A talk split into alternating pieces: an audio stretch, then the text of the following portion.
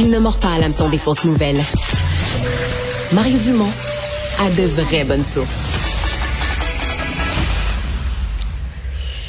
Alors, c'est euh, toute une euh, nouvelle aujourd'hui. Euh, j'entendais d'ailleurs un enquêteur du Saguenay se réjouir parce qu'il a travaillé des années avant sa retraite sur ce cas, le cas de Guylaine Potvin, une jeune femme de 20 ans qui avait été assassinée, qui était, je pense à ce moment-là, Jonquière, au cégep de Jonquière, qui avait été assassinée et donc 28 ans plus tard, on a procédé à l'arrestation d'un homme à Granby. et là, on nous dit que cette, on nous dit que cette arrestation-là, bon, fait fait suite à des les, meilleures méthodes, les dernières méthodes euh, au niveau de, de, de, des enquêtes, des, des, sciences biologiques, de ce qui permet d'utiliser des techniques euh, poussées pour retrouver un suspect. On va parler de ça avec Franck Crispino, directeur du groupe de recherche en sciences forensiques, professeur à l'Université du Québec à Trois-Rivières, euh, chercheur régulier au site de recherche en sciences thanatologiques de l'Université du Québec à Trois-Rivières, ainsi qu'au Centre international de criminologie comparée. Puis je vais vous dire, j'ai raccourci son titre tellement il est diplômé. Euh, Monsieur Crispino, bonjour. Monsieur Dumont. Bon, euh, parlez-nous un peu. 28 ans plus tard, euh, ça impressionne tout le monde. Euh, comment on peut... D'abord, ça nous dit que les policiers gardent quand même ces dossiers-là toujours ouverts. 28, je crois que c'était 22, mais je vous suis sur 28, quoi qu'il arrive. Bah, sont, oui, en plus, le, la Sûreté du Québec qui était en charge de l'affaire, puisqu'on est sur un... Vous avez absolument raison, c'est 22 ans, c'est 22 ans plus tard, c'est mon erreur.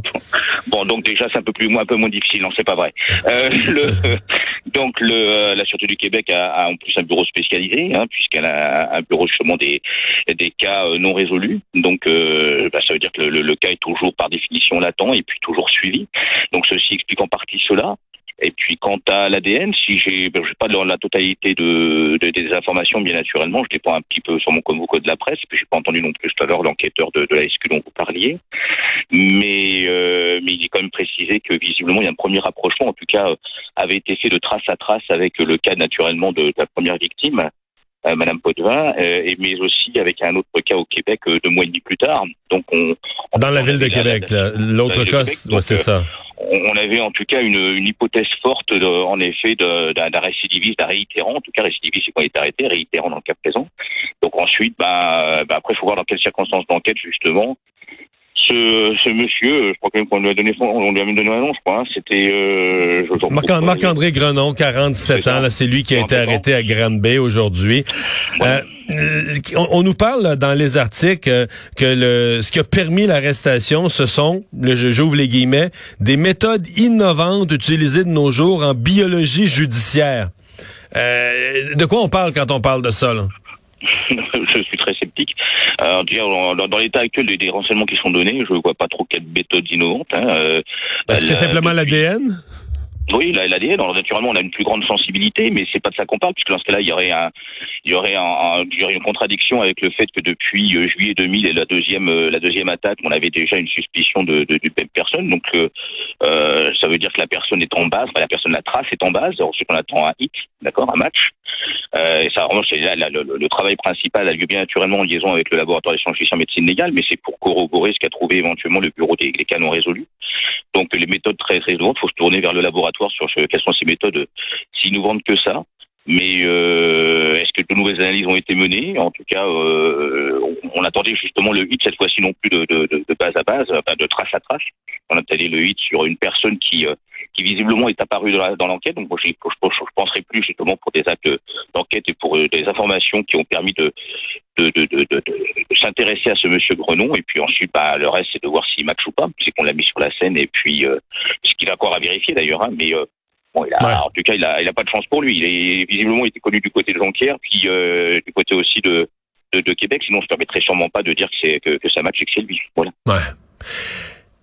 Qu'est-ce que comment on gère lorsqu'on a euh, une personne qui n'est pas disparue, une personne, un corps qui est retrouvé, une dépouille qui est euh, qui est retrouvée de, la personne assassinée.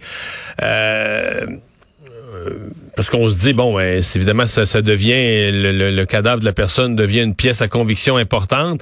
Mm-hmm. Est-ce qu'on en fait une sépulture normale? Est-ce qu'on la place d'une manière qu'on pourrait devoir la, la, sortir de terre, l'exhumer plus tard? Est-ce qu'on prend tellement de photos, d'échantillons d'ADN de partout Comment comment on gère la dépouille d'une personne qui pourrait cette dépouille-là devenir essentielle dans l'enquête, même peut-être plusieurs années après? Ah, ça, c'est une excellente question. Bah, de toute façon, la, première chose, c'est un problème éthique. C'est le respect, naturellement, des défunts. c'est ça, là.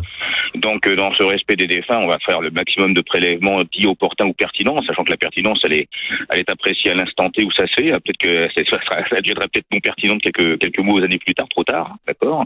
Euh, donc, les, les, prélèvements ont été faits. Et ça, on le voit, puisque, en tout cas, c'est l'information qui transparaît. Hein. Euh, dès, dès, le mois de juillet, on avait déjà un hit entre le cas de Jonquière puis le cas de Québec. Donc, c'est-à-dire que les prélèvements, en tout cas, permettaient d'inférer, inférer, c'est raisonnement sous y avait un lien entre les deux affaires avec un, même auteur, en tout cas une personne impliquée dans les deux affaires que, de façon intéressante.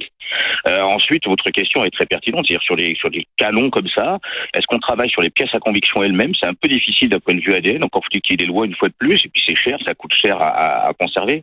À, ma connaissance, il n'y a qu'un seul pays au monde qui se permet de garder justement des échantillons euh, d'ADN sur le très long terme, non pas hein, sur des cadavres, sur sur des corps eux-mêmes, on les rend en famille et puis des, des, des lieu, mais euh, sur une période de 40 ans prévue par la loi, c'est la France.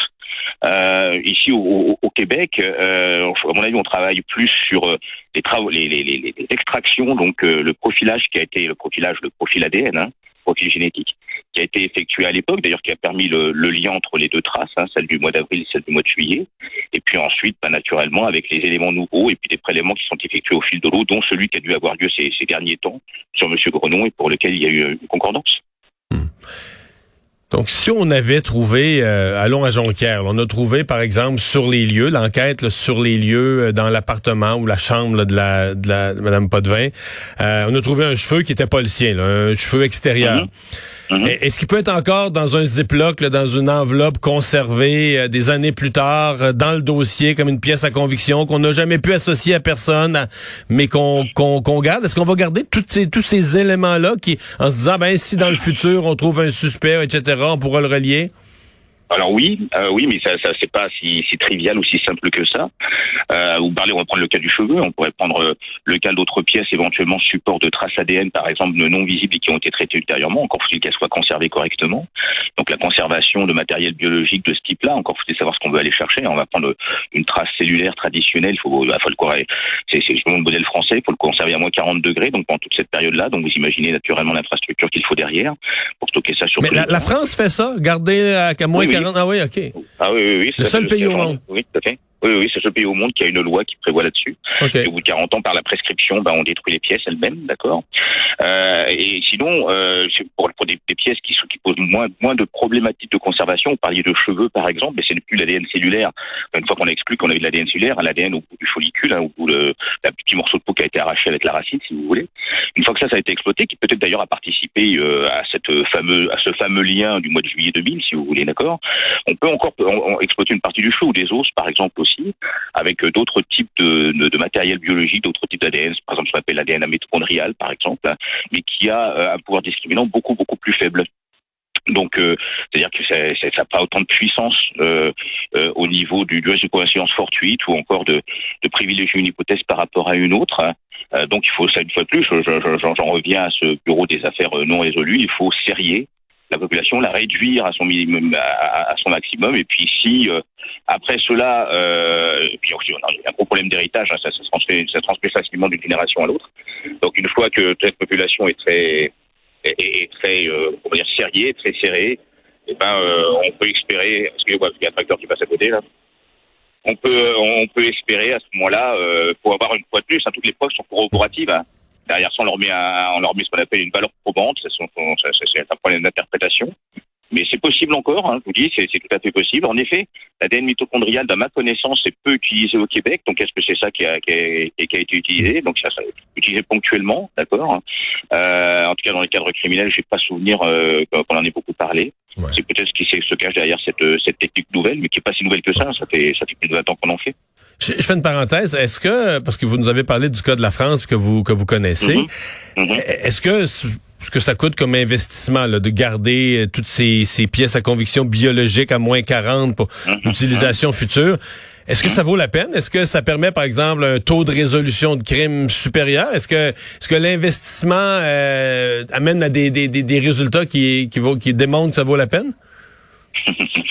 Faites penser à une juge d'instruction française qui, euh, sur une grosse affaire dont j'étais en charge dans, dans, l'Ouest français, euh, je lui expliquais que, que l'investissement valait peut-être pas la peine et elle me disait, vous savez, euh, mon colonel, euh, la justice n'a pas de prix. Je lui dis, écoutez, oui, mais en attendant, elle a quand même un coût, c'est le contribuable qui paye. Donc, tout est une affaire de, de, société, tout est une affaire de valeur dans les sociétés, de, de, de choix, d'efforts qui sont effectués. D'accord. Euh, la France a fait ce choix pour une raison bien simple, c'est que les lois, la loi criminelle, en tout cas la, qualification criminelle ou délictuelle euh, de, donc d'une infraction en France, pour le criminel, pour pour certains crimes, hein, entre autres les crimes de guerre, etc., on peut avoir une prescription jusqu'à 40 ans. Donc elle a décidé de se donner les moyens de respecter sa propre loi. Ensuite, bah, bah voilà, c'est un choix politique et c'est un choix économique. Ouais. Euh, les euh, les gens qui travaillent, là, peu plus loin de votre domaine, mais vous avez travaillé avec eux, les gens qui travaillent justement sur ce qu'on appelle en anglais les cold cases, donc des cas mhm. non résolus. Euh, c'est toujours un peu un mystère pour moi. Je sais pas, mais ils se présentent là. Euh, bon, ils ont pris le type a pris son congé de Noël, là, puis il rentre le 5 janvier. Là. Je veux dire, mhm. euh, il y a les dossiers de 1996, 97, 98. Là, je sais pas, il y en a deux, trois, quatre, cinq à chaque année non résolus. Euh, est-ce que est-ce qu'on passe en revue chacun? Est-ce qu'il y a un ordre? Est-ce que c'est ceux pour lesquels de nouvelles informations seraient rentrées? Ou est-ce que vraiment systématiquement on se fait un devoir de dire à chaque année il faut faire une révision de, chaque dossier, leur brasser Comment on traite? Parce que dans le fond c'est un peu comme une, certaine montagne qu'on a de cas non résolus, euh, euh, lesquels on attaque là. Ben, c'est une excellente question. Ça va dépendre bien naturellement de l'administration du service lui-même. C'est un, une gestion administrative. Ça va dépendre euh, à la fois des, directives politiques, des directives opérationnelles et stratégiques. Euh, pour, euh, pour, pour les pays que, que, que, je connais principalement, je ne parlerai pas nécessairement pour le pour le Canada ou pour le Québec, hein. euh, mais pour le pays, on, on travaille pas, on rouvre pas les dossiers les uns après les autres en regardant à chaque fois ce qui a été évolué. Et ce qui a évolué, a tout d'abord un, un puisqu'on va utiliser le terme le terme anglais. Le cold il est d'abord constitué en, en tout premier lieu par les enquêteurs euh, euh, sur les lieux où ça a eu lieu quelques années auparavant, d'accord?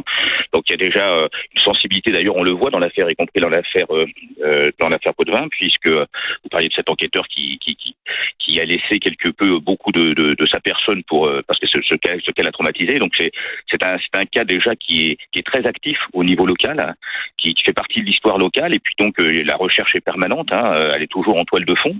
Donc ensuite, lorsque du renseignement remonte justement à ce bureau des, cas non résolus, hein, qui est en fait un bureau d'analystes criminels, hein, c'est-à-dire de, d'enquêteurs qui sont capables de structurer de, l'information pour le transformer en renseignement. Et puis euh, ponctuellement, bah, sur euh, sur un appel téléphonique, sur une nouvelle information, toutes les informations naturellement vont être corroborées ou infirmées. Bah, on, on, profite de cette opportunité pour rouvrir le cas et puis pour l'analyser de nouveau. Voilà. Mmh. Eh bien, ben voilà, en voilà un qui euh, semble résolu. Il y aura procès, puis on verra ce qu'est la preuve. En voilà un qui semble résolu. Euh, Guylaine Potvin, disparu euh, en avril 2000, décédé, je devrais dire, en avril 2000, et pour lequel un homme a été arrêté au cours des dernières heures. Franck Crispino, merci d'avoir été là.